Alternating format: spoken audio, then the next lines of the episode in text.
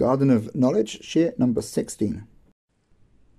If you missed yesterday's Shiur, go back and have a listen, because today's idea continues it.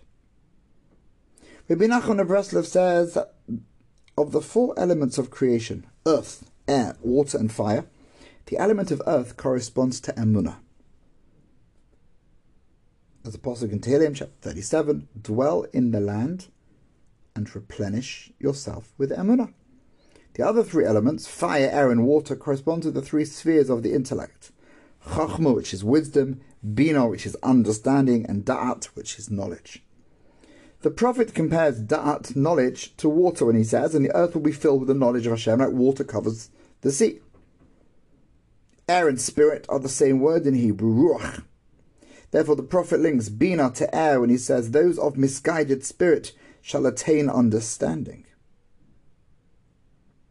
Fire symbolizes the soul, which is the spark of divine wisdom that keeps a person going.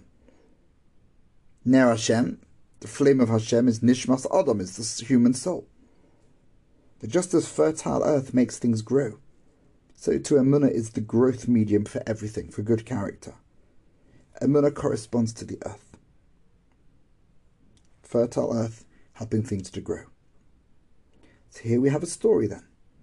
Land is exposed, and there's water.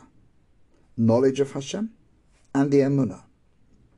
So perfection is attained when the earth and water come together. In a parallel fashion, Emunah, which corresponds to earth, is strongest when it goes hand in hand with knowledge, which corresponds to water as well. We conclude that even though a person can attain Emunah without being a Torah scholar, he should strive for a level whereby he can attain Emunah together with the knowledge of Torah. A person attains a holiness of intellect when his Torah learning goes hand in hand with Emunah. If the learning is just intellectual and exciting because it challenges the brain, that's not going to be an outgrowth of Emunah in that experience. And the truth is, the more Torah a person can learn, the stronger the Emunah becomes. And the stronger a person's Emunah, the more his intellect is enhanced with holiness.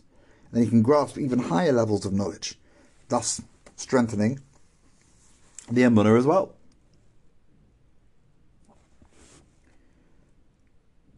So we need to try and do both. Now remember, on day three we get Kitov twice. It was good. It was good. The explanation above of the connection of land and water at the beginning of day three gives us an understanding of why the Torah doesn't say it was good at the end of the second day. Water without land, that's what you've got on the end of day two of creation. It's just water above, water below. There's no land. Symbolizes Torah learning without emunah. That's just intellectual excited stimulation. And that's not good.